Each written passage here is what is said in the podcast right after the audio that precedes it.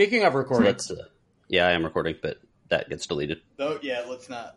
I just got to get used to recording that kind of stuff because occasionally we get some comedy gold, like Jimmy not knowing how to prostitution works. Oh, that was genius. Yes. Well, guys, you are listening to the Give Me Five podcast, and this is episode forty-six. I can't speak on things I have no experience with. Then you should be able to talk about that all day.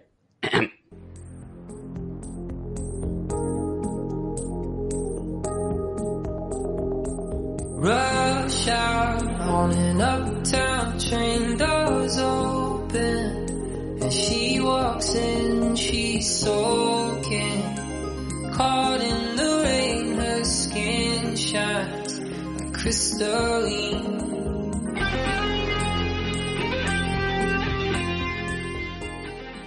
This is the Five podcast, where each week we discuss all of the stuff we do to just kind of get away from the crazy news cycle and all that. So that's entertainment, that's music, it's books, it's TV, it's uh, what else is it? It's video games, all that fun stuff. That's what we talk about.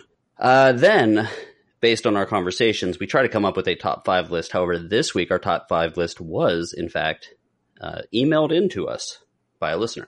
So we'll get to that when it's time.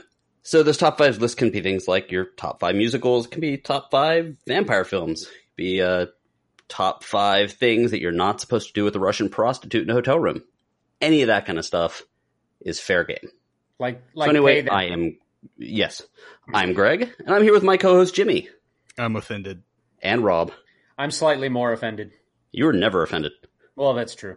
and we are the Give Me Five podcast.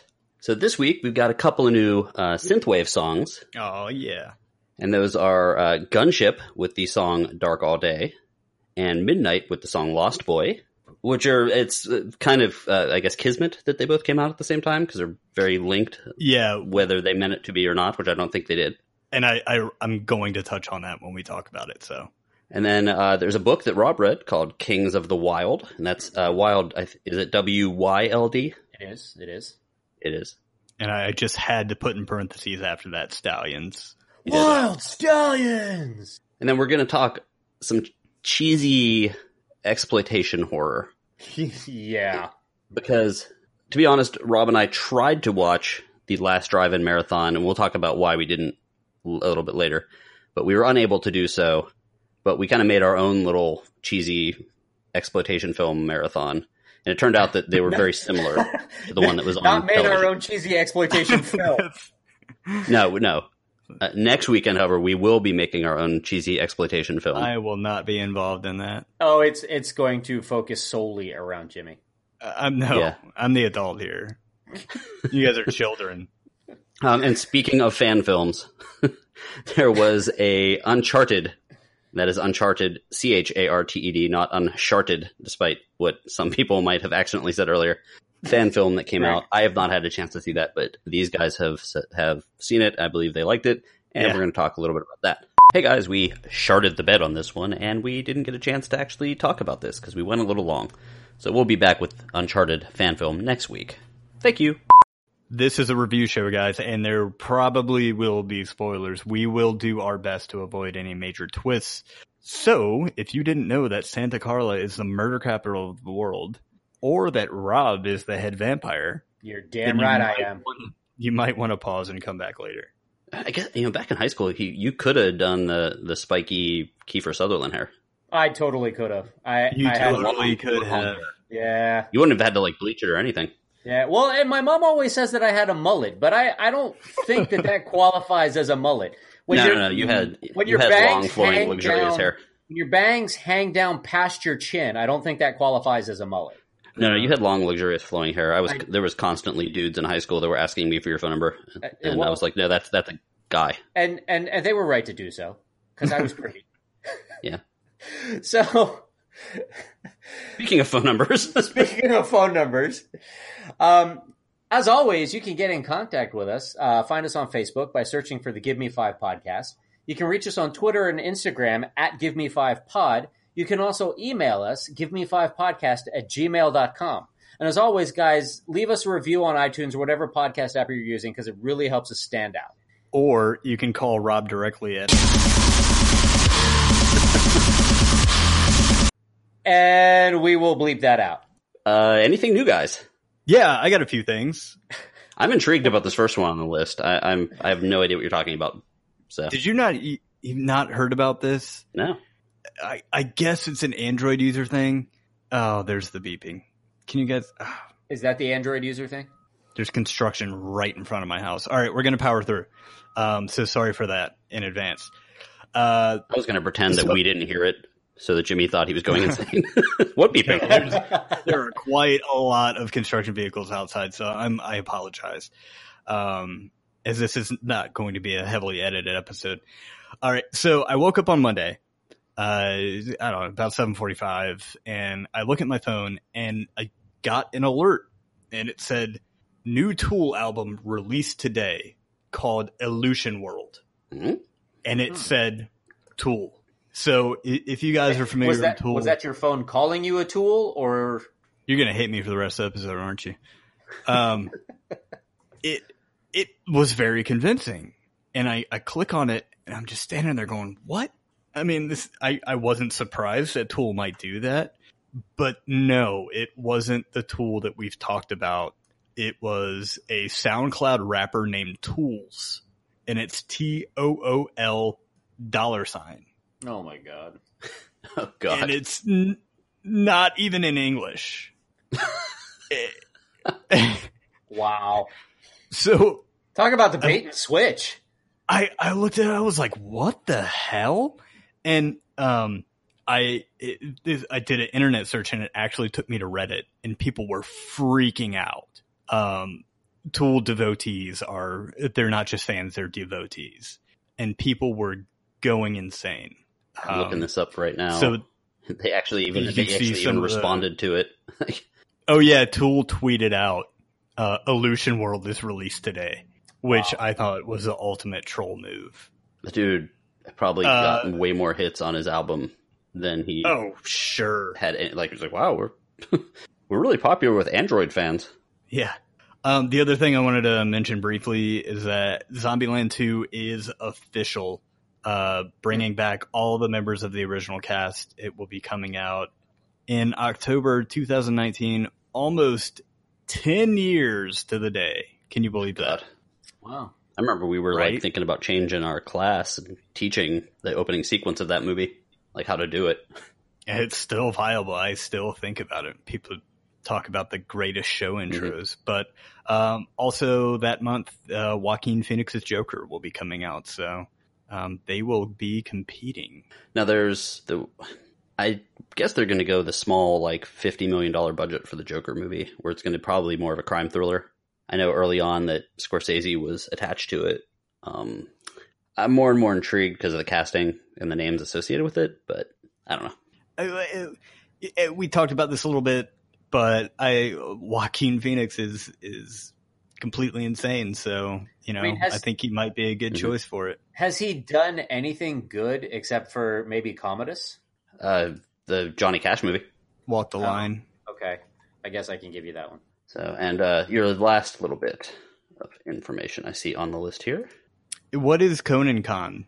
It's not even like a thing, but I'm like, what is, is he trying to take Thunder away from San Diego Comic Con? there. What's going on? I think he's at. uh, like a joint operation? I believe that I vaguely remember this from a while ago that he's doing like a side thing that's there for the people that can't get into San Diego Comic Con, um, and also for the people that want to go to both. I I, think that's what it is. I'm not entirely sure. I mm, all right. I was just like, what is he trying to do? Oh, uh, But, ah, Joaquin Phoenix was also in her, which was which was pretty good. Um, and he was in the Master, which was that um, not definitely not Scientology related movie. In case any lawyers are listening to this, so he was- he was definitely there, um, as well as some other. You know, uh, there's quite a few actually. He was, I'm scrolling through here, and he was he was in a bunch of stuff. He's choosy. oh i know he's been in a bunch of stuff but how much of it has been good He's choosy. I want to say that. Um. So speaking of Comic Con, uh, there is Comic Con is coming up. I didn't really find too much news because most of it is being released either tonight in as we're recording Thursday in previews. Uh, the one thing I just saw right before starting to record is that the Clone Wars animation or animated cartoon or the three uh, computer animated cartoon, is coming back. Which is- yeah, it's which is a back. surprise. I saw that. Um, also, the Titans trailer uh, is coming out, which I think we might have a question about that in a little bit. Um, and yeah, well, you know, the I did see the Titans trailer. We can talk a little bit about it, and then maybe a question could come up in a little bit. But the characters look weird. Like Starfire do. does look like some like someone from EDC, the the electro techno concert thing with all the flashing lights and LEDs and stuff. Uh, Robin basically is murdering people, and uh, yeah, uh, Raven, the character Raven, she looks like the the nuns from American uh, Horror Story, like with the the black like eye stuff dripping down their eyes. And um, the one thing I did think was cool is that Hawk and Dove are in there, and I didn't mention them last week, but Hawk and Dove are a creation of Steve Ditko, who we kind of eulogized last week, and they're really cool characters because Hawk was like the super violent one, and Dove was kind of the peace loving ones, but they were like a superhero duo, and the the casting for them was really good. Like those are the two I was that looked the best. Um, it was Alan Ritchson from Smallville, which I did not watch, but he played uh, Aquaman. I don't know if, Rob, did you watch Smallville? No, not really. Well, no. either way, he, I mean, he looks exactly like the character Hawk.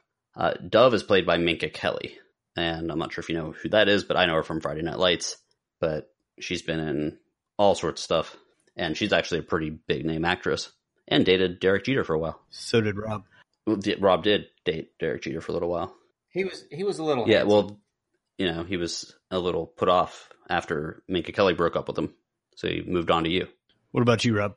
No, I don't really have any big news. Um, a lot of the news that I keep coming across has been political, and we're trying to stay away from that. Yeah. So, Cool. so that being said, I think it's time for snap decisions.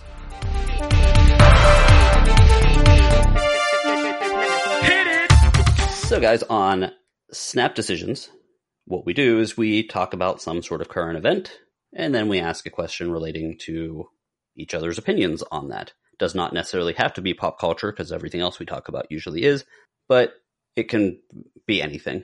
It's been food, it's been all sorts of different things. So, relating to the Titans trailer, there is a scene in it in which Robin, who I'm not sure which one it is, although I think other people do know, uh, if it's the Dick Grayson one or the um, the one that has come back as a violent psy- psychopathic vigilante, whose name uh, Jason Todd, I believe, is the other one. Well, But they anyway, do show um, the flying Graysons. they show the they show the Flying Graysons, and Dick Grayson was kind of a more of a lighthearted Daredevil type character when he became Mhm. Nightwing, whereas Jason Todd was kind of known for being overly violent.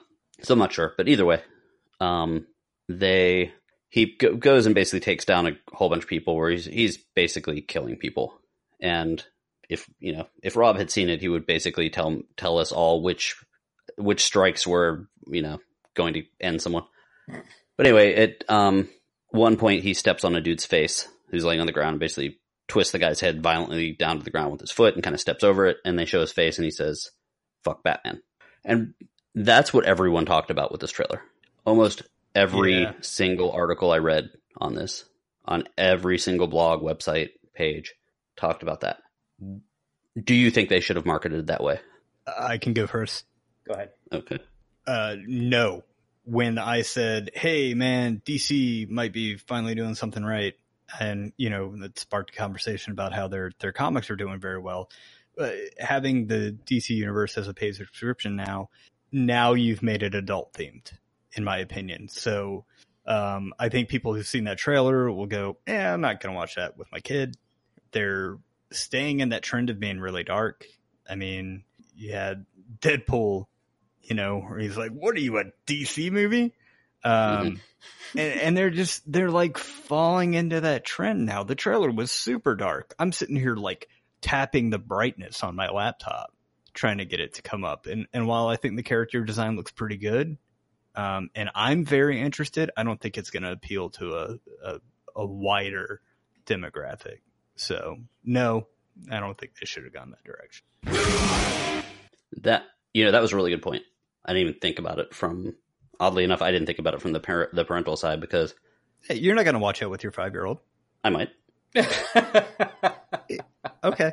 My wife listens to the the show while jogging, and she's gonna jog immediately home when she gets to this part and, and murder me. slap you. Yeah, with, like with her phone.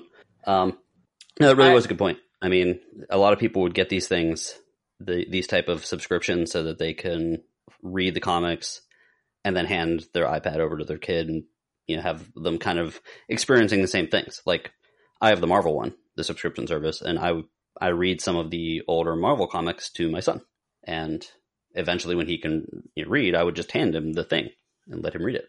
So I think that's actually a good point. But anyway, that was not part of my one minute. So Rob, Um, I I actually will agree with Jimmy in this. The it seems I, I haven't seen the the trailer, so dark. just going off of what you guys are saying, it seems like yet again DC is missing the mark.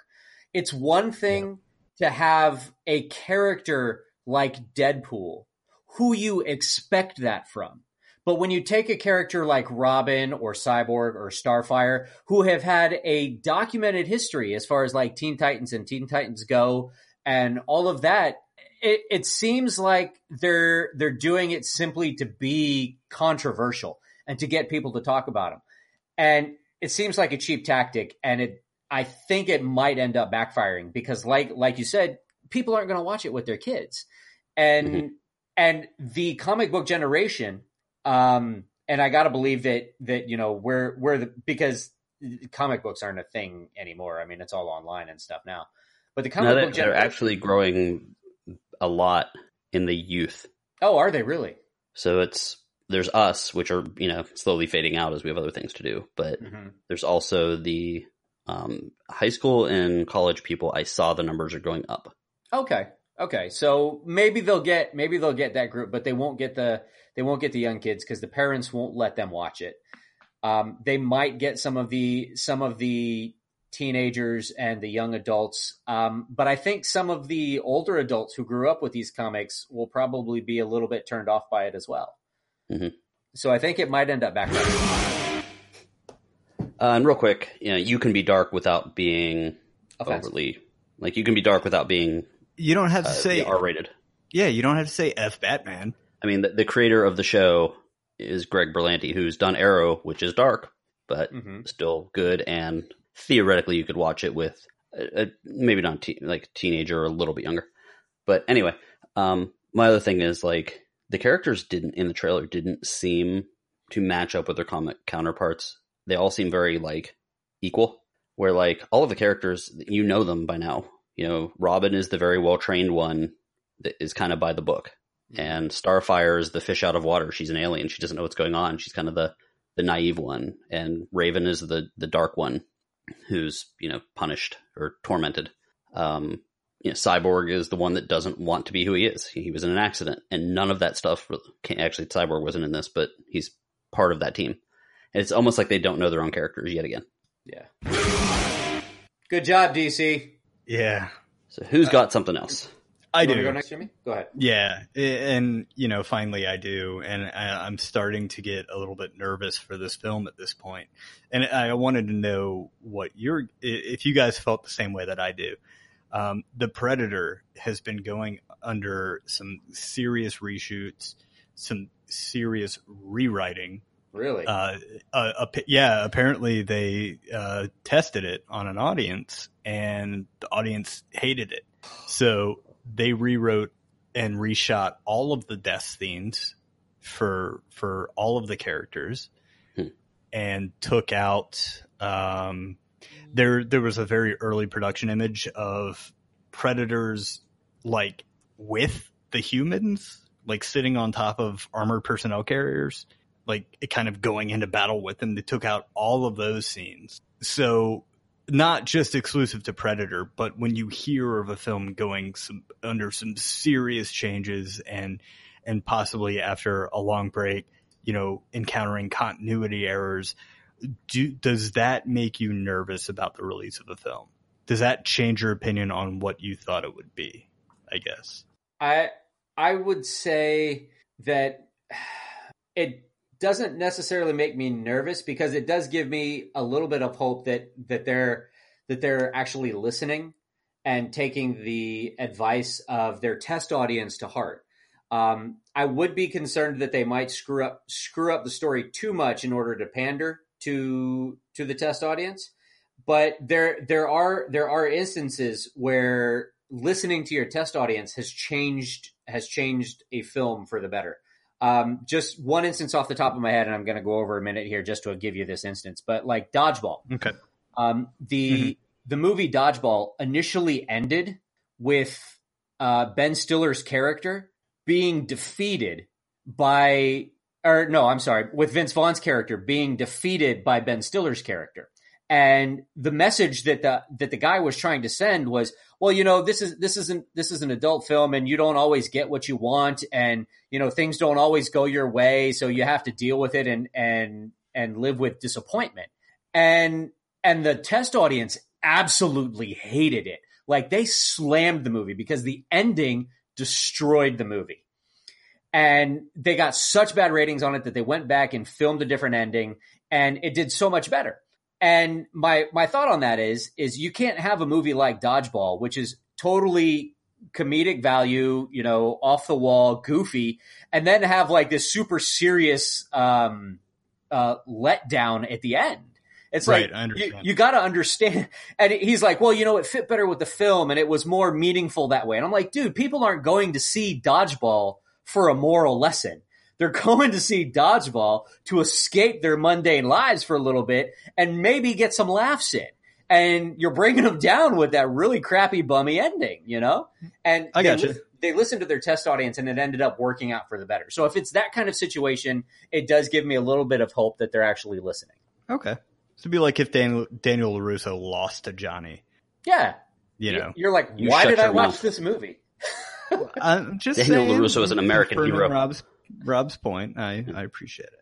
I think that reshoots make marketing a lot more You difficult. didn't play me off, Greg. Oh, sorry. One moment. There we go. Okay. Uh, I think reshoots make marketing a lot more difficult, especially when it's out there. I mean, you saw, apparently saw an entire article about it that had very specific things they don't like, and that's going to make people focus on those things. Mhm. Uh, there were reshoots for stuff like Rogue One, which were very publicized. Stuff like The Last Jedi, which were very publicized, or not Last Jedi, um, Force Awakens, which were very publicized. Um, but there was also ones. There was, I mean, there were reshoots for Fatal Attraction, Jaws, uh, E.T. had them, even Back to the Future. In fact, they had reshoots because like Marty changed.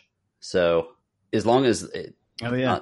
not publicized, Stoltz. yeah, as long as it's not publicized, it makes it a lot easier to do that because now the movie is fighting against longtime fans that are like, "That's not my Predator," against the fact that people are like, "Well, it took reshoot, so obviously it sucks," and that early trailer, And- which wasn't very good. So Right. It wasn't. And, and a release date. yeah, Um, That's already, there's been trailers before movies that I've seen. They're like, it comes out this date. And I'm like, oh crap, they're running out of time. No, I think that so I think it really depends on how they market the reshoots and how how does it bounce back on that first week? Do enough people see it and say, "Oh no, it's actually good now. We're good." Because I mean, there were they wanted to reshoot 7. The the audience hated the ending of 7. And the ending of 7 made that movie. Like you left that movie feeling dirty Mm-hmm. with the what's in the box stuff. Yep. And had they changed it and made it like a, a hero rescue movie, it would have completely lost the point of the movie. Yeah, There's just a dozen roses in the box. Yeah. 50 gallons of tapioca pudding. Okay. That's weird. No, it's just, I don't know. It's, uh, you have to be really careful with, with reshoots and just what press gets out there. Cause it's not like, I'm guessing that it's the, the studio that's releasing the information about the reshoots, right? Like, or the, Yeah, I think so. Uh, Shane Black is still, you know, very kind of forward and oh, this is going to be a great movie and everything, but it's like keep seeing these little snippets and it's like, oh, to me that's concerning. Yep. okay. I- and- I, I think the important thing is to to keep in mind your target audience and not let your artistic value outweigh your common sense. Um, like because a movie like Seven, it was okay to have that kind of ending, and but you know it's it it it really has to do with with who you're who you're catering the movie to, basically. uh, Rob, I believe you had a quick question as well. I did. Um, I actually saw today that um, there's going to be an Annabelle three. I I saw that. I don't even remember Annabelle two. Did we really need one? Um, my question is: is do you think that that um, Hollywood overuses the sequel, and then I, it may take more than a minute, but can you give me off the top of your head? Can you give me five sequels that were actually better than the original? Because most of the time, sequels are not. Well, Wow. that's a big question. The second part. The first part, I can do this really quick. Um, as long as they're giving Annabelle work, that is less time for her to come and murder me. And as I am 100% positive that I will be murdered at some point by a cursed doll, the fact that this one has an active job, I know I'm safe for at least a little while. All right. As for the sequel thing, Oh, that's tough. Aliens 2, or Aliens, Yeah. Yes, yes. uh, Godfather 2, I think is better. Okay. Some of it's hard though, because like there are much later James Bond movies that are technically sequels that are better than the first one, hmm which could kind of round out the thing. But I'm guessing you're you're not really looking for that, right? No, no, no, no. Because you could say like Empire Strikes Back. That Uh-huh. one that is a sequel, so we'll go with that. Yep. So there's three of them. Uh, there was a, one of the horror movies as well. Uh, one of the Blumhouse ones. The second one was better. Insidious? Uh, Yeah, I think Insidious. yeah. Uh, I I might disagree with that one, but you can have it on your list. That's okay. Okay, that's four. Oh, Batman. Batman uh, Dark Knight was better. Yes. Yes. So there's five right there. Yep. Jimmy? I'm going to steal from you uh, because I don't want to take up an extraordinarily long amount of time. Well, f- first of all, what about do you, do you think Hollywood overuses the sequel? oh, for sure. Okay. Um, especially, like, I saw there was an Annabelle 3, and I was like, really? You guys are going to keep beating that horse? Well, the problem is, is Um, that when usually when they release something original, it bombs. So once they get their hands on a franchise, they're going to run it into the ground. Stranglehold. Gotcha. Yeah, I just don't see how. I just yeah, the doll thing doesn't do. I just, like they're making a Child's Play series now on TV, and I'm just like, why? Stop. Uh, all I don't know. I don't get dolls out there, I want it to be very clear that I respect your existence and I'm terrified of you. I will light them on fire. and I don't Jimmy care is about besmirching, dolls. besmirching you. Fine. I will fight them. I will step on their dead eyes. Um, aliens, one hundred percent. Number one. Um, I want to say Wayne's World two. Wayne's World Wayne's two. World 2? Really? Well, that had my favorite um, monologue. About the, the shopkeeper and his son were a different story altogether. I had I to had to beat beat them to them to death with their own shoes. Um, God, I I want to say horror. Uh, Friday the Thirteenth Part Two. Okay. The introduction of Jason. Yeah. Yeah. Eh, where it was just his mom before. I was like, ah, and then we finally saw him. It was awesome. Um, what else did you say, Greg? There were two other ones I agreed with you on. Uh, There's Godfather 2, there was Empire Strikes Back, Empire, so that's three. Um, no, wait, is that four? and there's Dark Knight as well. Dark Knight, yeah, 100%. Um, how many is that? Is that five? I think so. It's close enough. Fair enough. All right, I'll take it. Um, for for those of you counting out there, I would also consider Terminator Two. Oh, yeah, be better than Uh, That's like one of my all time favorite movies, and I forgot it. Ugh. Um, Terminator Two. Um, yes, you you mentioned it. I was going to throw it in there, but the Wrath of Khan Mhm. is far superior to to Star Trek: The Motion Picture because that one was just garbage. Um, I I also might submit the Two Towers over uh, Fellowship of the Ring. Mm, I thought Two Towers was extraordinarily boring. Oh well, what about Return of the King? Loved it. So either one of those, I think, was better I than think Two Fellowship. Towers, I actually fell asleep during it. Mm.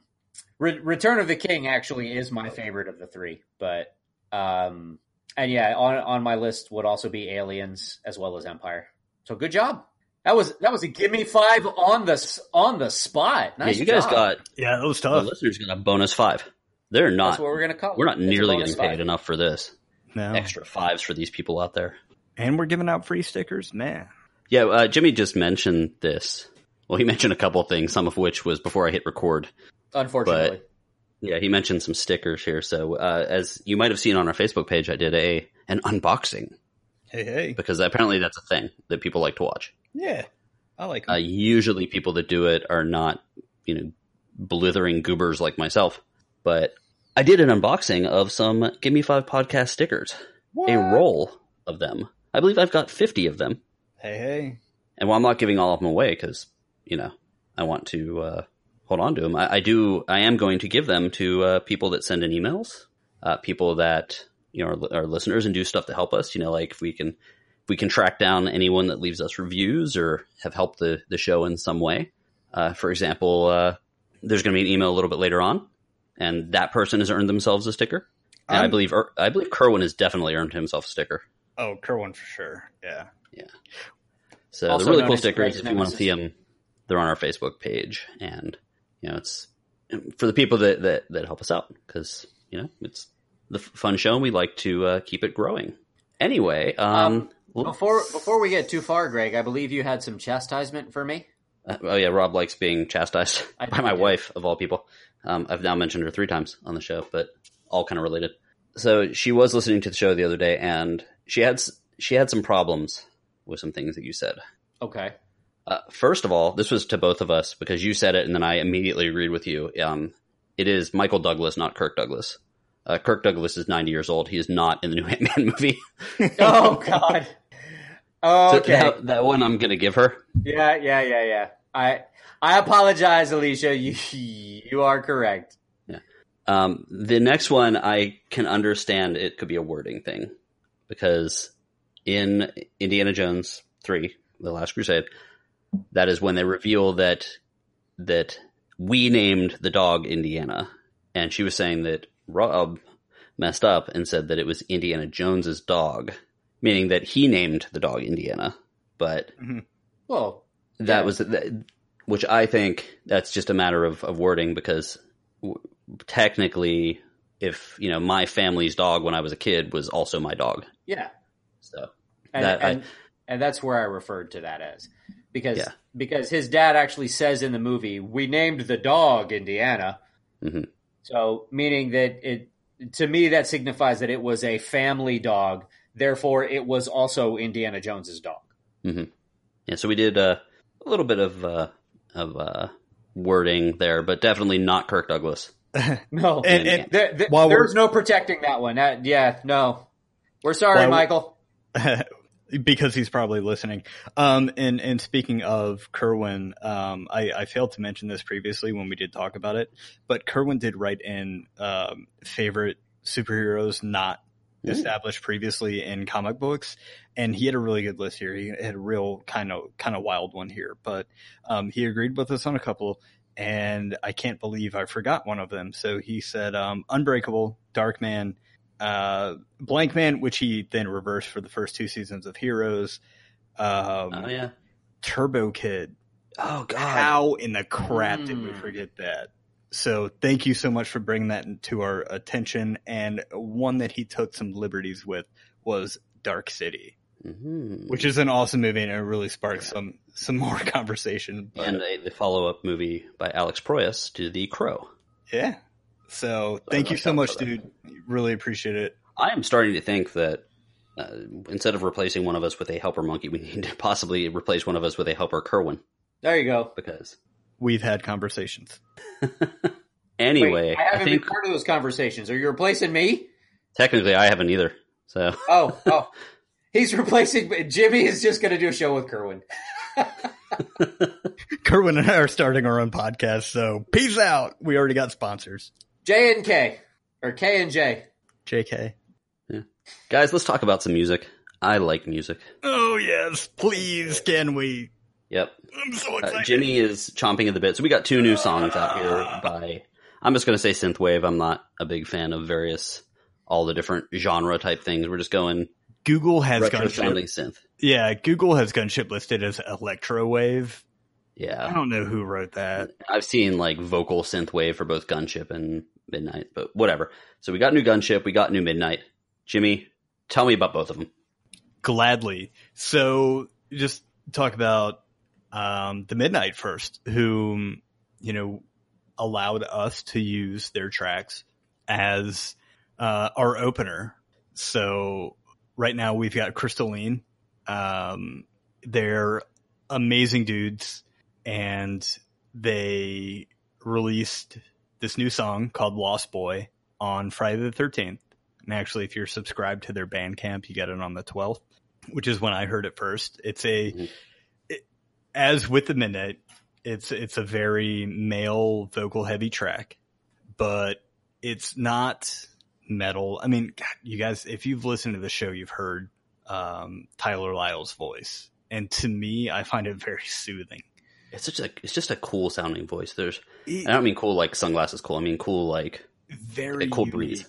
Yeah, exactly. Like- like him, uh, Steve Perry from from Journey. There's certain people Mhm. that have a voice that is just it's smooth and cool, I just and his I, is one of them. I just imagine Tyler Lyle has like his breath smells like mint all of the time.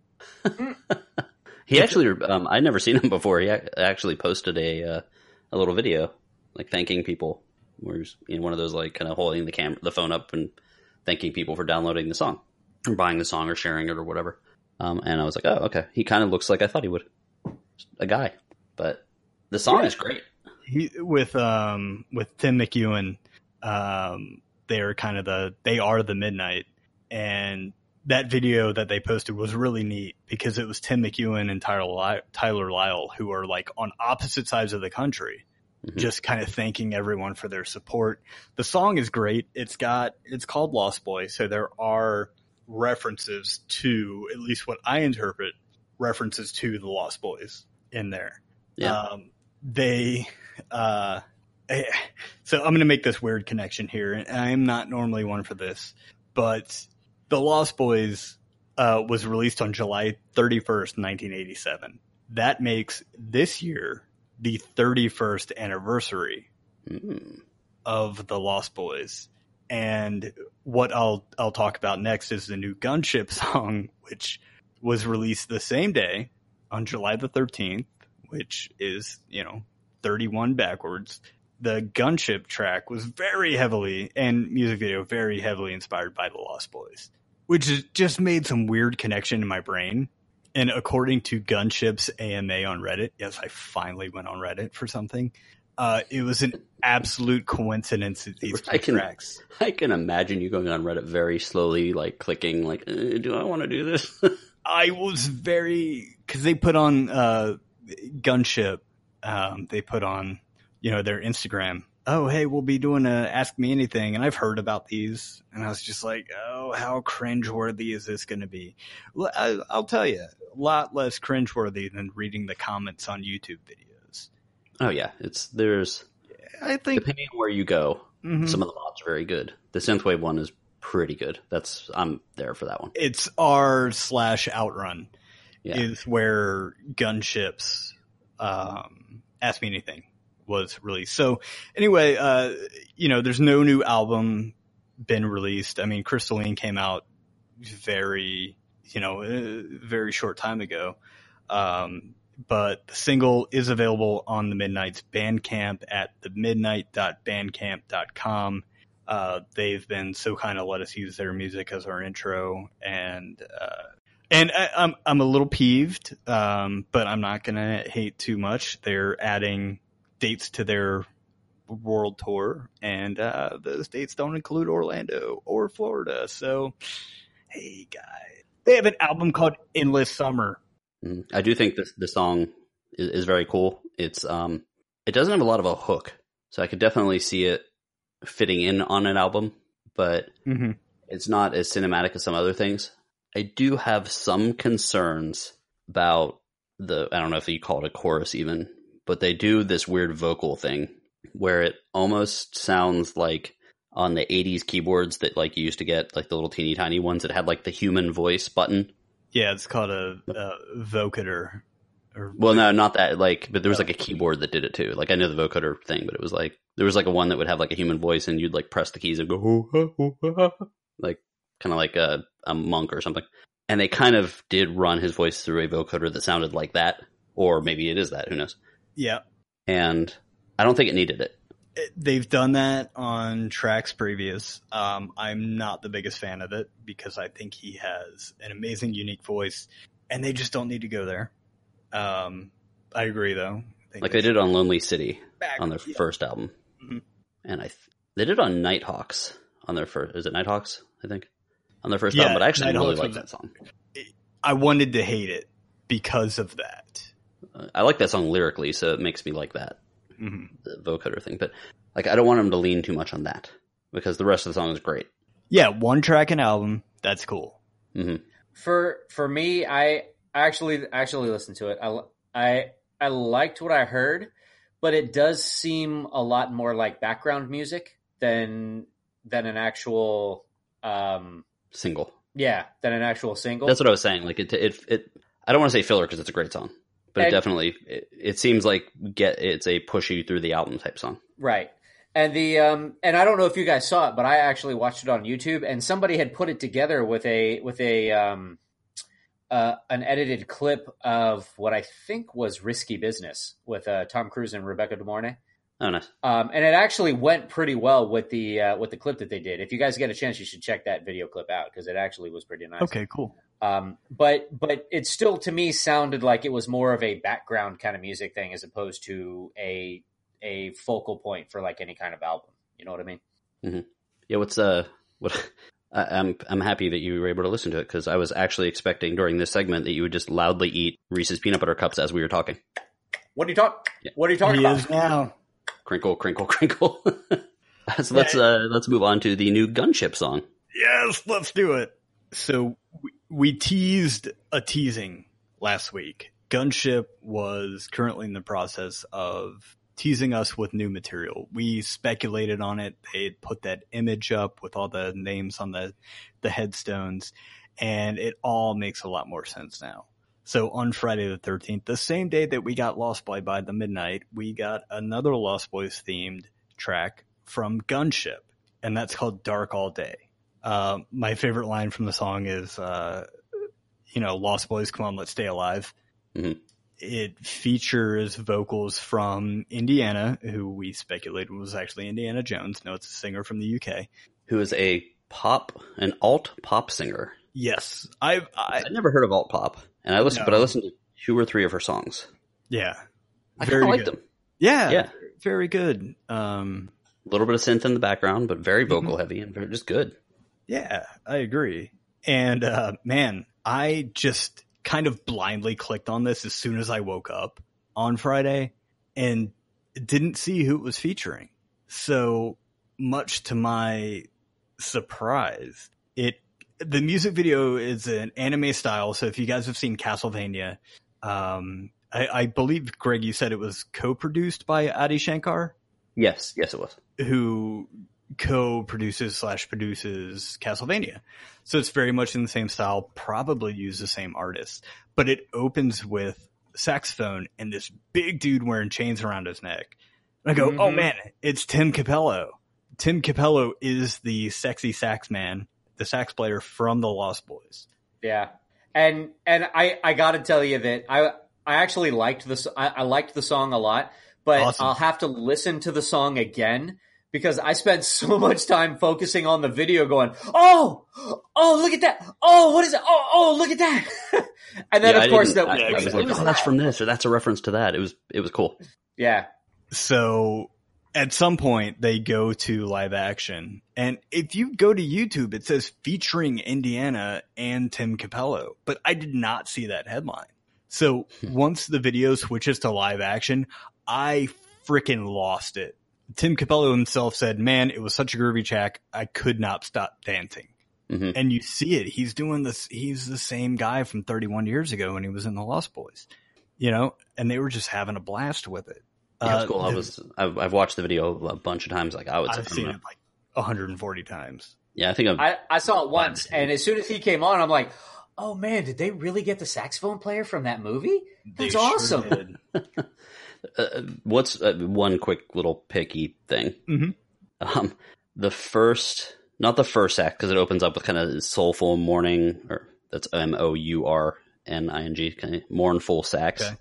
Mhm. and they show him like the animated version of him, and then there's like a kind of a three or four sax hit, kind of like that, and they don't show him again at that part. They show a keyboardist in the video, and it drives it drove me nuts every time.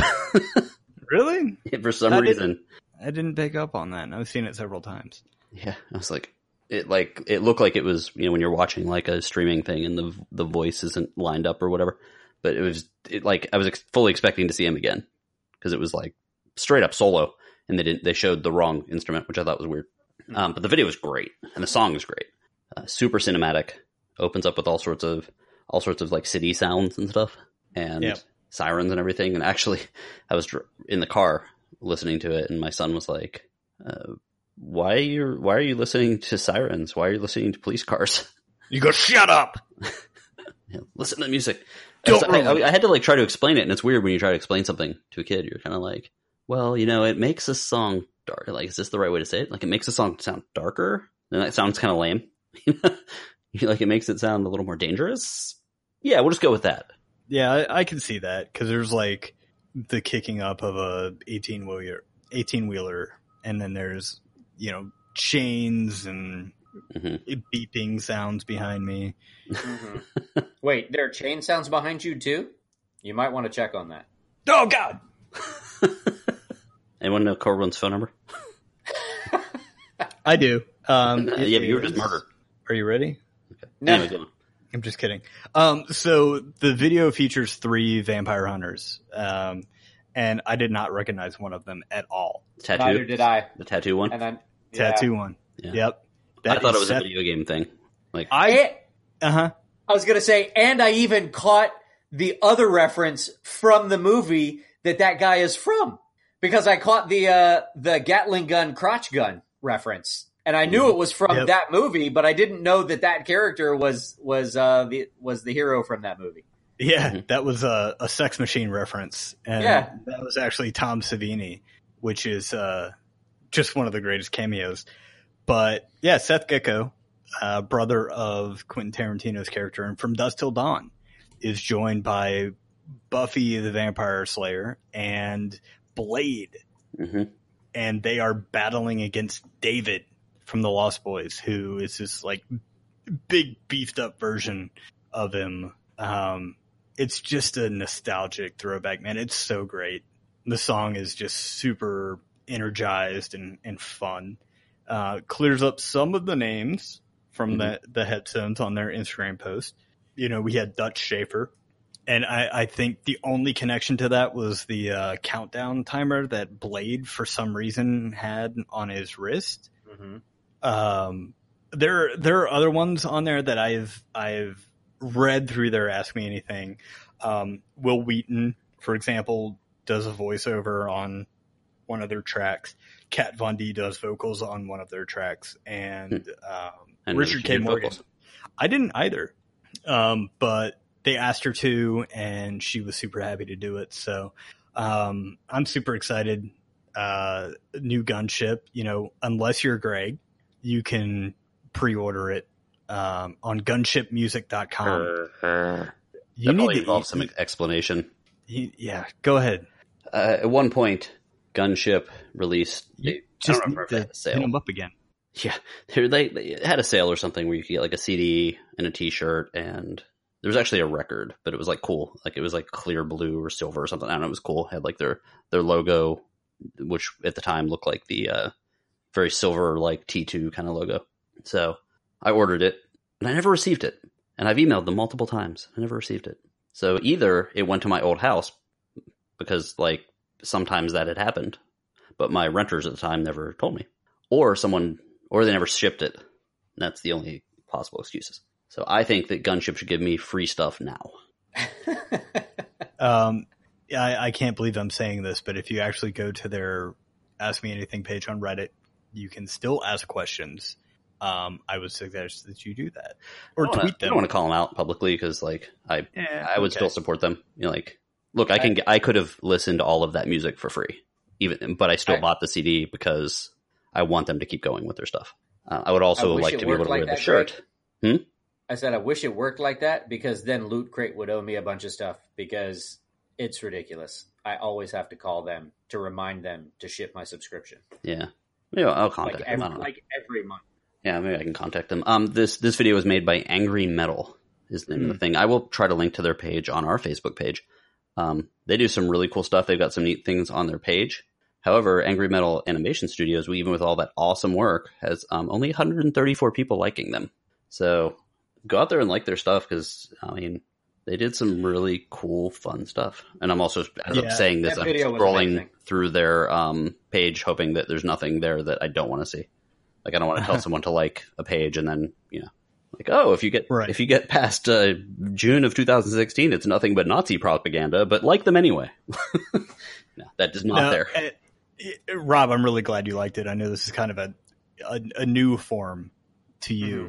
Mm-hmm. Um, I I'm honestly surprised that the video only has like 200,000 hits. Well, it's been like three days.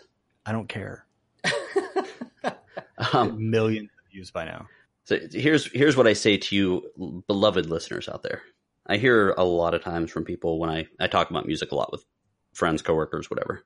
And I hear a lot of people say, well, all the music on the radio is crap, or I don't like any of the new stuff, or whatever. And it's basically old guy talk. You know, all the music was good back in whatever era. Uh, there is good music coming out now.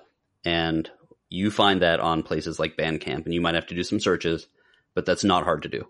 Type in the band you like, and you'll find stuff that's similar to it. So go out there, um, check out Gunship. That's all one word. Check out the Midnight, which you hear every time you listen to this show, and you know support some of these newer bands that are doing cool, interesting stuff.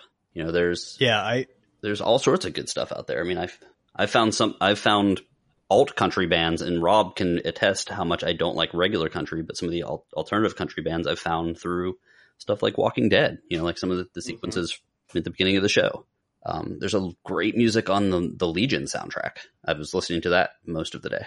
So you know, you can find good stuff out there. Just you know, hold up your phone with Shazam to the TV, and you know, someday I'm gonna do some sort of thing on like soundtracks and like cool new music. But there's good stuff out there. Yeah, And that's the end of my rant. Sorry. You are forgiven. no worries. I do not. No, check them out. You'll I don't know if you guys don't like them, then I don't like you. Uh, usually I would disagree with you, but he's right. If you don't like them, then there's something wrong with your you. soul. Um, I guess I can go next with the uh, with the book that I read or or listened to because I do most of my books via Audible now. Um, I I actually listened to a book that I really enjoyed. It was called Kings of the Wyld, and it was it was written by um, uh, Nicholas. What was his last name? Nicholas Sparks. Negative. I don't think that's correct. Eames, Nicholas Eames, E A M E S. Um, but the the book focuses on this band, and they he uses the term band to to describe a a group of mercenaries, basically. Uh. And in, not in wild this, stallions. right in in this world, um, the the most famous people in this universe are the mercenary bands, and this this story focuses on the most famous band to ever, you know, basically walk the earth. Um, the only problem is, is it focuses on this band like 20 years after their prime. So, so they're all old. Um, they've, they've grow, they've put on a lot of weight, you know, and, and it's dealing with, it's them kind of dealing with their mortality and still having to get together for a quote unquote last adventure. Um, one of the, without giving away too much, one of the band members' daughters is trapped in a castle that is being surrounded by a hundred thousand, a hundred thousand strong army of the Heartwyld Horde. And yes, it, it is just as as disturbing as it sounds. Um, lots of monsters. The Heartwyld is basically this untamed wilderness where all kinds of all kinds of fantasy monsters live and only the bravest bands venture into the forest to challenge these monsters and bring back the spoils of their of their trip um, but like i said it focuses on on this group like 20 years after their prime and they're basically going to save golden gabe's daughter who is the the and they call him the front man um, the front man of this band and it's just really well written and it's it's comedic at times. The action scenes are very well done, um, and it, I, I found this little this little excerpt. Um, When, you when you mention that they're like 20 years past their prime, I picture like I don't know, like John Travolta and Danny Glover and like Richard Dreyfuss, like complaining about their like sciatica and carrying swords. Pretty much, pretty much. Um, And I kind of want to see that. Just just to give So you an I. idea because because there's there's actually an excerpt an excerpt from the book that describes all of their characters perfectly um it's uh and, and if you don't mind i'll go ahead and it, it's fairly short it's not terribly long No, go for it. Um, among them is a renegade king, he who sired five royal heirs without ever unzipping his pants, a man to whom time has imparted great wisdom and an even greater waistline, whose thoughtless courage is rivaled only by his unquenchable thirst. At his shoulder walks a sorcerer, a cosmic conversationalist, enemy of the incurable rot, absent chairman of combustive sciences at the University in Oxford, and the only living soul above the age of eight to believe in owl bears. Look here at a warrior born, a scion of power and poverty, whose purpose is manifold to shatter shackles, to murder monarchs, and to demonstrate that even the forces of good must sometimes enlist the service of big, bad motherfuckers. He is an ancient soul destined to die young. And now comes the quiet one, the gentle giant, he who fights his battles with a shield, stout as the tree that counts its age in eons, constant as the star that marks true north and shines most brightly on the darkest nights. A step ahead of these four, our hero. He is the candle burnt down to the stump, the cutting blade grown dull with overuse. But see now the spark in his stride, behold the glint of steel in his gaze. Who dares to stand between a man such as this and that which he holds dear? He will kill, if he must, to protect it. He will die if that is what it takes. Go get the boss, says one guardsman to another. This bunch looks like trouble. And they do. They do look like trouble. At least until the wizard trips on the hem of his robe. He stumbles, cursing, and fouls the steps of the others as he falls face first into the mud slick hillside. And and that's essentially, I mean, that's that's their characters. That's who they are. And the interaction That between sounds great. the interaction between them is great. Um, it it, it kind of reminds me of that old, um, not old. Well, I mean, I guess now it's old, but that Toby Keith song. I'm not as good as I once was, but I'm as good once as I ever was. So it, it, it kind of reminds me of that song, but it's it's it's really well done. It's it's it's very enjoyable. You really get to you really get invested in the characters. Um, there's another character in there. I, I I would really like for you guys to read the book, so I don't want to spoil that part for you. But there's a character in there who um who actually is an Ettin, and the and I don't know if you're familiar with Ettins, but Ettins are like two headed giants, basically Okay. um, and the relationship that the one Ettin that the one head basically has with his other head is is just just beautiful, for lack of a better term. Um, it, like like brotherly love and and being able to see the beautiful side of the really crappy life that they the really crappy hand that they've been dealt and how they deal with it and everything. It's just it's just really well done. I I enjoyed it. I give it two thumbs up. That's awesome. How how how long was it? Um, the Audible version of the book was hang on a second, seventeen hours and forty nine minutes. Oh boy. Okay. So it's it's not bad. I mean, and it's broken up into probably like uh, thirty to forty minute chapters. Awesome. So that was uh, the book was say it again. The title The Kings of the Wyld, King. or actually, I think it's just Kings of the Wyld. W Y L D. Cool. So if you are into fantasy novels, I suggest checking that book out. because It sounds like a new take on it in a genre that um, I think mm, you know, it sometimes needs that kind of thing. It needs new perspectives. hmm hmm And I'm and I'm curious to see how he's going to how he's going to continue it because the second book in the series actually comes out in September, I believe. Comes out uh, very shortly here. Um, but the, it sounds like the second book focuses on the daughter, who is more of mercenary age. Okay. Second book is So- them going out to find the uh, the last prunes in Olive Wild. Yes, pretty much, pretty much. Some Metamucil.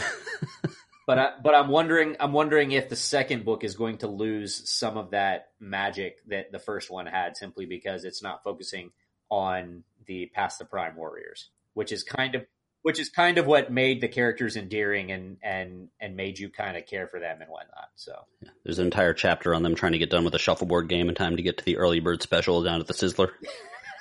the Fiddler. so yeah, Cool. check it out. I enjoyed it. Awesome. And now I think I want to talk about some exploitation horror. All right. So Yeah. last week, Rob managed to get a day off of work, and it just happened to be Friday the 13th. It did. We got together, we uh, sanded down some props that I printed on the 3D printer, and we got ready to watch the last drive in marathon on Shudder. And that was an epic failure. and we'll get to that. what part. happened? So we'll get to that part. So Joe Bob Briggs is a guy who he's a comedian, a writer, and a film critic, and he was very well known for hosting a show called Drive-In Theater on the Movie Channel for about ten years. then the Movie Channel kind of changed up what it was doing. So TNT picked it up, and they changed the name to Monster Vision, and it was basically him announcing movies and making fun of stuff. And he would do a he kind of did a thing where he would like talk about various things that happened. You know, there there's seven demon possessions in this movie, and one severed head, and 18 pairs of breasts and stuff like that. Like he would do that before each movie or in between segments, stuff like that. Mhm. Um, so it was on TNT for four years and then ended in 2000. Apparently, people remembered that, and apparently, Shudder, the horror movie streaming thing, did a really good job of advertising it. And I think they did such a good job of advertising it because they used these like online blogs. And basically, what they're going to do is um, play a bunch of movies. I think it was 13 movies. It's about 24 hours of horror, of uh, exploitation horror, and Yeah, you've got 13 listed here. yeah, so they were, and they were going to play it, and it was so popular that Shudder crashed for hours. Mean, we were to the point of where the me hanging out with For Rob. all of the time that we were trying to watch it. yeah, the entire time Rob and I were trying to watch it. Um, it's supposed to start at nine at night. Um, it got to the point of where we went from Rob and I watching it to Rob, I, and Jimmy uh, going to have some Mexican food because it wasn't playing. And it still wasn't working. and we came back. It still wasn't working. So because I was in the mood for it was that thing hit at the right time for me. I was in the mood for just cheesy exploitation, gore, horror, you know, hmm all that fun stuff. And so we just kind of I just kind of picked from my own collection, and turned out that the movies, well, at least one of the movies I picked, uh, we was one of them pieces. So they they played as oh by the way, um, that one of the this comment came up online, which I thought was funny. A guy named RJ7 was a Twitter user. It's S E V I N. In case you want to check him out. Uh, my son said that there should be a 10 hour loop of me on the couch refreshing the Shudder app while Johnny Cash's cover of Hurt plays. Because apparently, like, people were basically like us, just keep on refreshing it. it. So um, they did fix that, by the way. The the stream is now they basically added it. It's no longer a live stream, but there you can go onto Shudder and watch all of them with the commentary as if it was a live stream. Um, they also put it on their Amazon channels and YouTube TV, whatever that is. So it's on Shudder now, which is a which is a three dollar ninety nine cent a month horror movie streaming thing. Um, so anyway, they played Tourist Trap, Sleepaway Camp, Rabid, The Prowler, uh, Sorority Babes, in the slime Slimeball Bowl-O-Rama. Which we actually unknowingly watched. Yeah, we did watch that one. Yeah, so we did. We were just looking for other stuff to watch and ended up watching that. Yeah, which is funny because that, that's like the third or fourth time I've seen it. Like as soon as Yeah. I as soon as I saw the uh, the little demon guy, little demon well puppet, I was like, oh, I've seen this because it used to be on USA Network up all night. Uh, Daughters of Darkness, Blood Feast, which is considered the first gore film, Basket Case, Re-Animator, uh, Demons, the Legend and the Legend of Boggy Creek, which I actually did watch. It's that one's a hard watch, but it is one of the first found footage type documentaries, and it's it's hard to watch because it's the quality of the film is very like 1970. Although I believe it was a top 10 film in 1970, which is crazy Really? to me. But it's like a it's kind of a precursor to the Blair Witch. It's one of those like is it real or isn't it Bigfoot type things. Mhm. Uh, made literally made by a bunch of like rednecks living in Arkansas. Uh, they played Hellraiser and then they played Pieces, which is the other one we watched, which is a Mhm. movie I actually own, thanks to the fine folks at the Trick or Treat Radio podcast. They sent it to me. Yay! Yeah, so check those guys out as well. Um, and it was just, it was just really fun. I mean, I did, I was able to watch a little bit of it with the commentary. It clearly hit a nerve because they had so many viewers that the whole thing went down. And people were initially pissed, but when it started coming back, they were getting a little better. Um, I guess we can probably talk about the two movies we did watch. Uh, Rob, what did you feel about Pieces? Uh, There's your reaction right Yeah. there. yeah, I, it was it was time that I'll never get back. Oh, it was glorious. Come on. You don't like the tennis star slash police officer that was stopping murders? Yeah, well, and and the one of the biggest ones where I finally was just like, all right, what what is the uh, the pool drowning? Oh yeah, yeah. That my son unknowingly walked walked in on when he opened up the door Yeah, as yeah. the person was being drowned naked in a pool by a pool net. Yeah, except that except that he just put the net over her head and she was like swimming in a pool that was I don't know, like six, seven feet deep, and all she really had to do was just drop under the water. Instead, she's trying to swim up against the net and holding onto it and going, "Oh, oh, oh!" And I'm like, "Really? Just push push it off. You're you're in the water. It's not like he's." it's like, come on. Well, one, Yeah, first of all, I now have audio of you going, oh, oh, oh, yeah, you do. which will, You had that before, though. Wow. I, I- I think I'm going to bring up my second thing now rather than go down that path. Uh, two, I, I believe I watched these movies specifically for terrible kills. I mean, there's for every good chainsaw, you know, chainsawing, there's, you know, someone getting killed by a pool net, a floppy pool net, mind you. Having cleaned many a pool, that thing could have just been bent right back. Um, but there were some pretty good kills in that movie. It was, I, I actually owned it, but I hadn't watched it yet because, like, all the way through, because sometimes when people say like, "Oh yeah, this movie really is exploitation and it's very violent," you're like, "Yeah, whatever, I can handle it." And you watch it, and you're like, "Oh no, that was probably not something I should watch." Like some of uh, the Italian like zombie movies with the the real like that look like they're real, Uh huh. uh, look like snuff films basically. So some of those I'm not a big fan of, but Mhm. this one, you know, it, it had its moments. Um, not as many moments as Sorority Babes in the Slimeball Bowl-O-Rama. Yeah.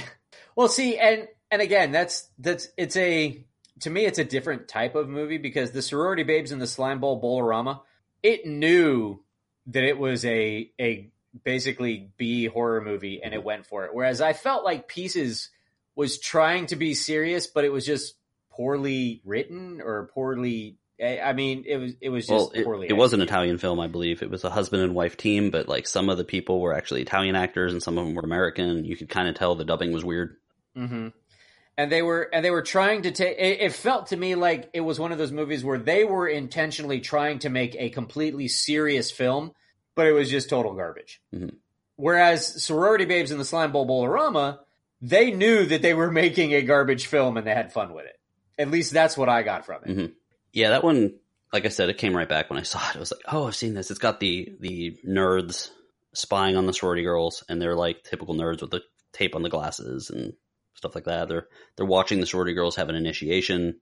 As they get caught, they basically get sent to a, a bowling alley to steal like a trophy. And it turns out the trophy um, eh, opens up the gates to hell and releases a demon that causes them to all start murdering imp. each other, basically, or causes one of them to start murdering other ones. Yeah. Um, so that one's kind of fun. Um, one of the other I mentioned already, Legend of Boggy Creek, which I watched. Uh, Tourist Trap was another one I got to watch, and Tourist Trap was really the precursor in some ways. It was one of, it didn't do well, but it was actually one of the early slasher films.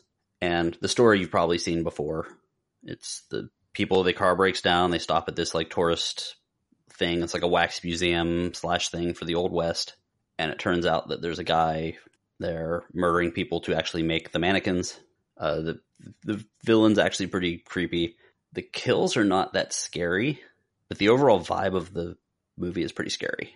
Um, I don't know if it came out before or after Texas Chainsaw Massacre, or well, I know it came out before Jeepers Creepers. But if you like either of those movies, Tourist Trap is probably where it came from, give or take. Either it f- went along the same path, or it um, inspired some of these other movies. It would actually be a pretty cool movie to remake, not sequel because Rob would be angry, but remake would be good. well, I have an issue with some remakes as well. and the but- uh, the poster's pretty cool. The, the villain's pretty cool. The the killer, so to speak. And uh, Joe Bob Briggs was not happy that there was a very large lack of boobs. He was happy with the small jean shorts, and there's not as much ridiculousness in that one as you would think. But I did enjoy that one. okay. So uh, Shudder, like I said, it's a streaming service. Uh, one last little thing about it: uh, they just announced today that Creepshow is there's going to be a Creepshow anthology coming to Shudder by Greg Nicotero, which also explains why just yesterday they added Creepshow two to Shudder, which I also watched and remember that one. The one that was one with the the raft episode with the slimy stuff eating people and the wooden Indian that murders people like as a revengeful kind of thing. So and I the hitchhiker one with the. Oh yeah, that one was Yeah. good. so that is now on Shudder. Um, you can get like a free. Uh, we're not getting paid for this, obviously. Uh, you can get like a free sample of Shudder, and it's only three ninety nine a month. So I'm checking it out. There's there's some pretty cool stuff on there. So that was last drive-in marathon, and I think it might be time for the question. Okay, so guys, the question this week I, I think it actually ties back to last week's question, doesn't it does tie back to last week's question, and it actually comes from a listener. Uh oh. And the listener uh, comes in from Rob, not you, I don't think, Maybe unless you've got some sort of weird like multiple personality sleepaway camp kind of thing going on. sometimes. But it comes in from from Rob, a listener. Hey guys, love the show. In last week's episode, you talked about the five best single set movies. This got me thinking about the five greatest single set TV shows, and I want to know what you think are the are the five best single set TV shows. So first of all, thank you, Rob, for the question. Yeah. And what Thank do you, you, um, and I think what you're what you're talking about is a bottle TV show or a bottle episode, Bottle episode, yes. Mhm. which is a term I guess it comes from uh, original Star Trek series. Yes. yes. It, it was actually Star Trek that coined the phrase, and it was it it was used to describe the it was the whole ship in a bottle thing. So that's where the the bottle episode came from. And uh, bottle episodes are usually um, they're very cheaply produced episodes, and usually they're used if you've got like a massive set piece to do in some other episode in the season, or guest stars or something like that that you need to use the money on. So they'll take an episode, make like the characters be locked in an elevator, or they'll use one or two sets, very few sets when they normally would go to multiple locations. Okay. Yeah, Um, or in in the research I did uh, with you know the original series of Star Trek, uh, if for example they went up against the Super Bowl or you know some other giant TV event where they knew ratings would be down, they did this as well. Okay, yeah, and that was from that era too, when that mattered because you weren't getting the replays and the, the taping and all that stuff. But you didn't have as many networks as well, so Yeah. Mhm. Um, the other thing that they sometimes did was for a fill-in episode. So they, you know, they might produce a script and be ready to go with it, and then for some reason the studio or someone says, "No, this is not going to air. It's too controversial. It's not good enough. It's not whatever." So they'll they'll take that. They'll very quickly write a script that might showcase a character or a few characters, and that would be another opportunity for a bottle episode. Um, so guys, what do we think our top five, and I'll say bottle episodes are from television? well, continuing with tradition, I can go first. Do it, Okay. Jimmy.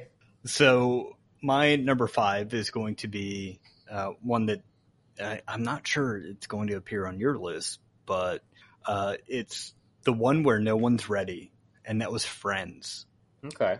I'm not the biggest Friends fan in the world, but I used to watch it every day on my my dinner break at Target when I worked there many years ago, and this episode was particularly funny. It just took place in that one apartment. I was gonna say that's the one that took place in like Monica's apartment, right? Yeah, Yeah, if you watch Friends now, it's not been all that long ago, but if you watch them now, it's like they, they really seem like like homophobic sociopaths. yeah. Watching it like through the eyes of like today's uh you- today's environment, it's Mhm. kind of funny Mhm. and weird. But anyway, go on. Number four is My Coffee with Niles, and that's from Frasier, where Frasier and Niles, you know, spend the whole episode at Cafe Nervosa, and it's just it's it's really funny. There there are some jokes in there that are like, "Whoa, hey, no, you can't do that anymore." But um, really good episode. and uh, of course a play on My Dinner with Andre, which was another one set movie. Number three is Ice by X Files. Nice. Okay. Number two, I, I can't, in good conscience, uh, not include an episode of the original series Star Trek. It is Balance of Terror. It's from the first season of Star Trek. It was very taut. Um, I, I, I did you hear that? Yeah. Yeah. Okay, I'm sorry about that. It was very taut. Somebody's be- honking their horn, horn outside of my apartment. We're doing there's honking and uh, construction going on, and it is in fact 11:31 at night. it actually dealt with some social issues. Uh, this is the first time we saw the Romulans and how closely connected they were to the Vulcans. Mhm. And um, it, it, it was a very tight episode. It was very good. So, number one, and Greg, you, you might remember our conversation about this when Breaking Bad was actually going on. I hated this episode until you explained why, basically, to me. Not the bottle episode, but like what it actually meant. yeah, exactly. And I, and you're not wrong. I hated the episode until the last five minutes. yeah. And that's The Fly on Breaking Bad, Mhm. which was just a very good. Walter White could not continue with his operation until he got rid of this fly and you know spent the whole time trying to exterminate this thing. It was it was wonderful. Um, it it had some implications going forward to the show. Yeah, well, they they were trapped in the. Yeah. So they were just for for those of you out there, they were trapped. Walter White and Jesse, the the drug dealer and his assistant, were trapped in their lab, which was underneath like a laundry facility, and they were going to make the drugs, but it needed to be one hundred percent pure. And Walter White was insisting that there was a fly buzzing around, and if it touched anything, it was going to ruin the entire batch and ruin all the chemicals they had procured illegally to get to make the drug. Mhm. So Jesse is helping him out basically throughout the whole episode. And as part of it, there's a little story being told about Jesse's aunt, who is who was hearing animals in her house. And at the end, it basically turned out that the reason they were hearing animals was because of some something going on with the aunt's brain, which really kind of let you know that maybe something wasn't entirely right with Walter White. And it was like one of those you watch the whole episode, you're like, really, they're just gonna be stuck in this whole thing the whole time, and then you get to the end, it's like, oh, Oh, that's I what happened. it. Yeah. So that was, um, yeah, that's a great episode. So, uh, who wants to go So next? that's my Should I go or should Rob? Whichever. Okay. Well, I'm chatting already. Yeah. So let me- Go ahead, let me Greg. Go for it. My number five showed up on Jimmy's list, and that is Ice, the X Files episode, which was ba- which was very similar to the Thing, kind of a melting ice spore thing. Um, very good episode from season one. There was actually three really good bottle episodes in season one of X Files because they didn't know they were going to have the budget, so they there's three in that season. Um, Ice, there was a green something, and I forget what the other one was, but I ran into all those as I was kind of looking stuff up. Uh, number four was Seinfeld, the Chinese restaurant episode, where the entire episode they're in a Chinese restaurant, waiting to get, trying to get to see, uh, I believe the Lost Planet, hmm and Very uh, nearly made my list. I think that's And the movie. It's like a didn't replay like of the movie. Seinfeld. I didn't watch the show, but I have actually seen that episode. Yeah, and they all got their own things going on. That movie, that episode was really fun. I I vaguely remember that being like the first Seinfeld episode that I that kind of caught me on the show. It was one of the first ones where like they really leaned into nothing really happening, and it was really good. And of course, the the owner of the Chinese restaurant was uh I forget his name. He's his picture is in a Thai restaurant down the street from where we work, but um, and he is uh. Uh, in uh, he's the voice of someone in Kung Fu Panda, and I believe he's uh, Cassandra's father in Wayne's World 2, to go to that reference. He's, anyway. he's also in Big Trouble in Little China. Yep. Yep. He's Lo Pan, isn't he? Yeah, I believe so. Could be wrong. Pretty sure someone will tell us if we are. Uh, number three, I'm going to go Buffy. Nice. Season seven, episode seven of Buffy, Conversations with Dead People. Now, this one you might, it is multi set, but every character is in their own set for the entire time. Um, so it was shot as one of those kind of one of those bottle episodes. That's, that was why they did it. Um, it's called Conversations with Dead People. Basically, um, Buffy chats with a uh, former classmate who is now a vampire and is she doesn't really remember him, but she's slowly remembering him because he's now a vampire. Uh, like I said, uh, Dawn, that's Buffy's sister, kind of person. Uh, her mom is trying to reach out to her. Uh, characters, the kind of nerd, like computer geek characters, Jonathan and Andrew are chatting with the ghost of one of their former friends, Warren, and um, a character named Willow, or a character, Willow, um, is speaking to a ghost of a former character named Cassie that had been saved by Buffy in the past. Um, really good episode. It was, you know, that season. I know a lot of people kind of said that the heart of the show was kind of out of it at that point, but that was a good episode. Uh, number two was the very first episode of Mad Men that I ever saw, and it was from season four. It was episode eleven. It was called The Suitcase.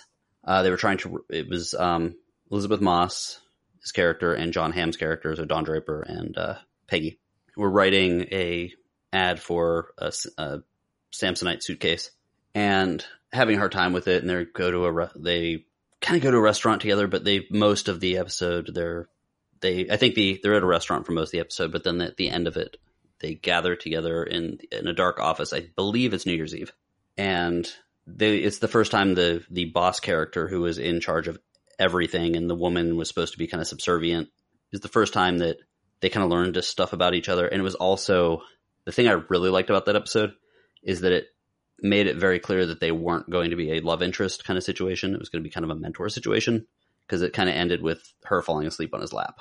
As I think there were fireworks outside, if I remember correctly. I haven't seen it in a while. Uh, number one, The Fly or Fly by from Breaking Bad. Talked about it already. So Nice, those were my five. nice, Awesome. solid. Um, well, I'll go ahead and I'll go ahead and give you my five. Um, I I did actually share um, actually, it looks like only one with with uh, you guys. But the I on number five, I, I'm gonna go ahead and throw in the the Star Trek episode because you can't have a list of these without having you know the the, The show, series that started it. yeah the the show that basically pioneered the bottle episode. Um, so I've got Balance of Terror from Star Trek in my number five. Um, on my number four is a completely underrated series in my opinion, and it was canceled way too early, and a lot of that was just due to network network stuff and but the the series Firefly had a great I thought he was going to go with Cop Rock. had a great bottle episode called Out of Gas. And it was basically Nathan Fillion's character. Um, Nathan's Fillion character is stuck on his ship, and his ship is running out of gas and he's running out of air. And it's basically him reflecting on his crew and him and how they've gotten to where they're at. And it- it's basically kind of like a reflection episode, but it's really well done. So that's going to be my number four. My number three is made the list, even though it's an animated show. So ballsy. Um, do you remember the TV show Sealab 2021? Yes. yes. It was on on Cartoon Network for a while. They had an episode, and and those episodes were only like like what 15, 20 minutes long, Greg, something like yeah, that. they were short. They, they weren't weren't like they, they were mostly made up hours. of clips of like other shows or like Right. Well, Sealab 2021 had an episode called In the Closet. And it basically involved two characters going into the going into a broom closet to make out, and they got stuck in the broom closet and the and the door was locked behind them. Now, one of the reasons why I say this show this episode in particular was so ballsy was because the episode focused around these two characters that were locked in the closet, but there were also no lights. So for probably like five to eight minutes of the entire episode, it's just a black screen. so, so this animated episode easiest animator job ever. exactly has absolutely no animation in a 20 minute episode for like eight minutes. There's no animation whatsoever. And when there is animation, it's somebody opening the door and then getting stuck in the closet with them. So the door closes and then it's all black. it's like, what? Absolutely brilliant, fantastic. I thought it was really funny. I actually really enjoyed that show. I thought it was really funny. But um great bottle episode in the closet, Sealab 2021. Um my number 2 is going to be another Star Trek episode, but this time I'm going to go with Deep Space 9. And it's going to be the Deep Space 9 episode called Duet. And basically it's like an interrogation episode where Kira is interrogating this Cardassian prisoner of war who's suspected to be um, like the head of the the head of one of their of the like largest concentration. I camp can't or, let it go. Was it Kim Kardashian? Oh It man. I tried to stop myself. In fact, I, I I waited on pressing the mute button, but I had to do it. I'm sorry. It was I'm going away now.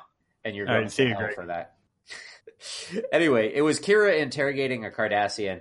Um, had some great messages, but it's uh, it's a lot of like interaction between Kira Nerys and this Cardassian, and very well acted, very well done, um, and a great message at the end, um, where Kira comes to the realization that it's it's not necessarily right to even though even though the Bajorans were wronged and you know this this um the, concentration camp was a terrible thing. Not all Cardassians share the same views and to to condemn someone simply because they're Cardassian was not she she comes to realize that that's not that's not a good enough reason. Um, so it's a very powerful episode very well done very well acted. So that's going to be my number two. But my number one is going to be is going to be another animated show, and that's going to be Family Guy. And it's probably my favorite episode to date of Family Guy, and that's called The Vault. Uh, I believe it's called The Vault. Wait, let me double check. Um, but it's the one where uh, Brian and Stewie. Oh no, the episode is called Brian and Stewie. That's right.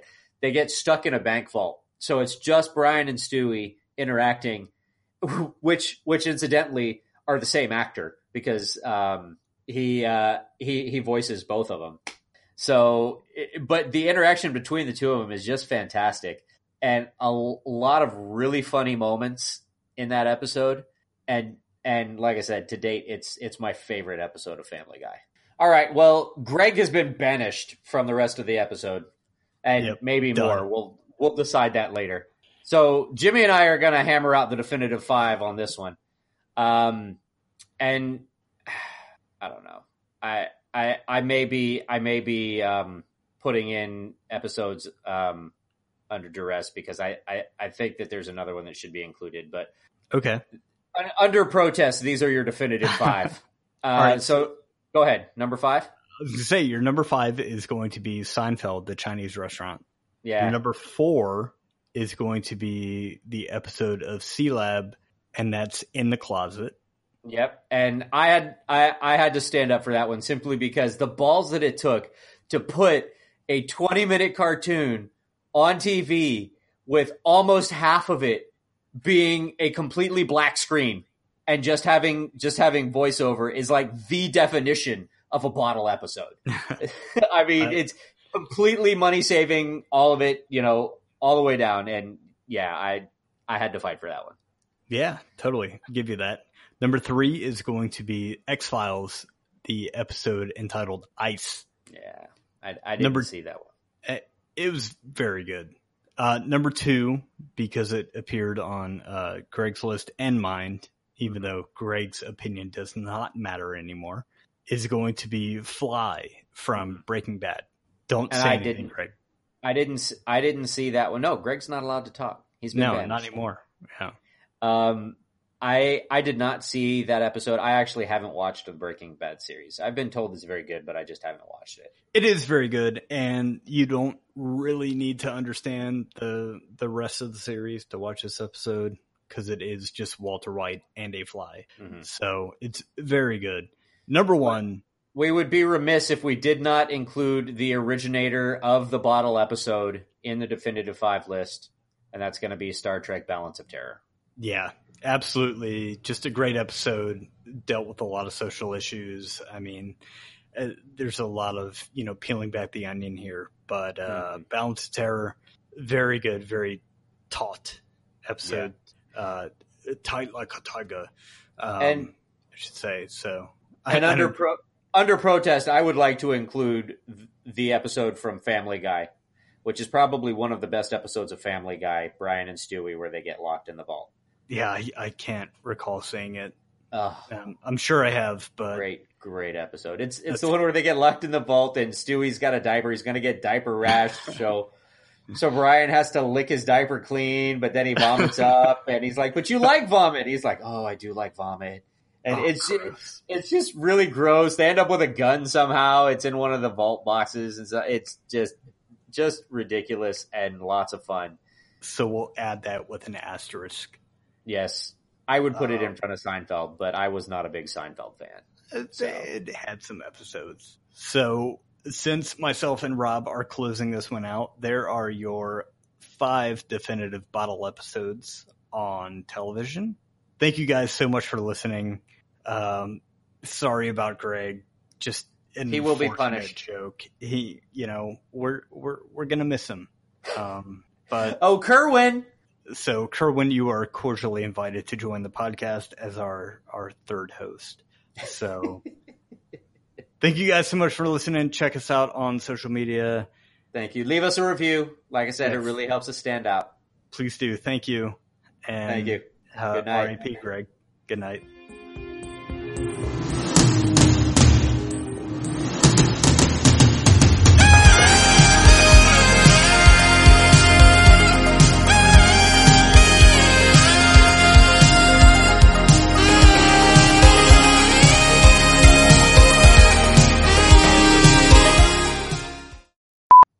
Somebody in the Snapchat group just in in my in one of my Snapchat groups just just made a comment that they they couldn't eat after midnight, and nobody in the group made a Gremlins reference. I'm like, are you serious? So I had to make it. What? Good for you. Yeah, I think it's mandatory. I mean that with Freaking- all sincerity. Freaking kids! Trying to fight. Wow. Uh, Were you recording that? You should have been. Just the something something part. Nice. I missed the ass man part. What the hell are you talking about? God, you're weird.